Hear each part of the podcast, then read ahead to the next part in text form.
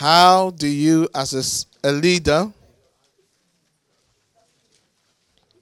how do you assist others into cell leadership? How do you assist others into cell leadership? Right? I want you to discuss it with the person sitting next to you. So discuss among yourselves how you assist and how you would assist others to become cell leaders. Just share with them, just quickly. I just want some feedback from you. So, how do you um, assist people to become leaders as a cell leader? I want to hear a few. No long teaching seminars like what I'm giving you. All right, Kareem? Practical responsibility. Good. Thank you. Anyone else? Train them. All right. Sharing your testimony. Okay. Mentor them. All right. Encourage, encourage them to join CDC and and CLTI. No, why why are you laughing? That's what he said. I've been told to repeat what you're saying. All right. Yes. Who else?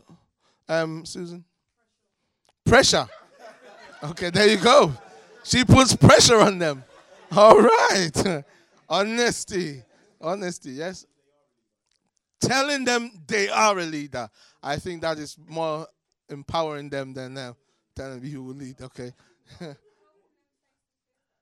Helping them face the fears that they have. Excellent.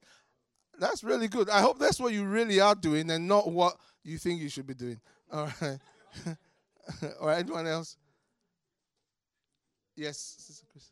Being a role model. Thank you. One more. One more.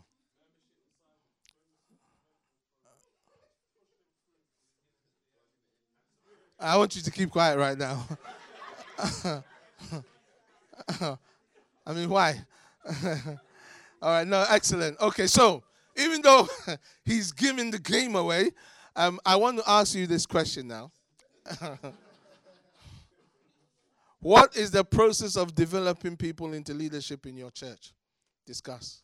But basically, let me just say, new believers. So when a person comes into our church, um, the first point of call is a new believers course that we have, then the new members, then spiritual maturity, then ministry orientation, which is for church workers, then leadership orientation, which is for those who serve in leadership, like sales and so forth.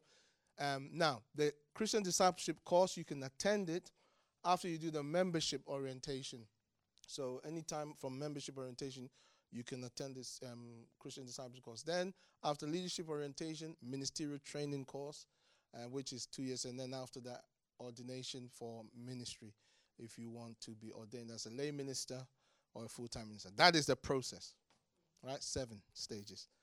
Okay, there you go. So that's our process. Now, the reason why I share that is this is that if you are going to help people to develop as a leader, then you need to uh, marry it with the process of your local church.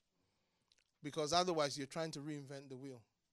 Um, so you provide practical mentoring, but you guide them and help them and reinforce what is taking place in your local church.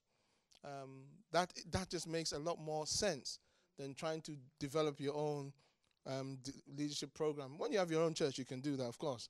Um, but other than that, I'd encourage you to do that.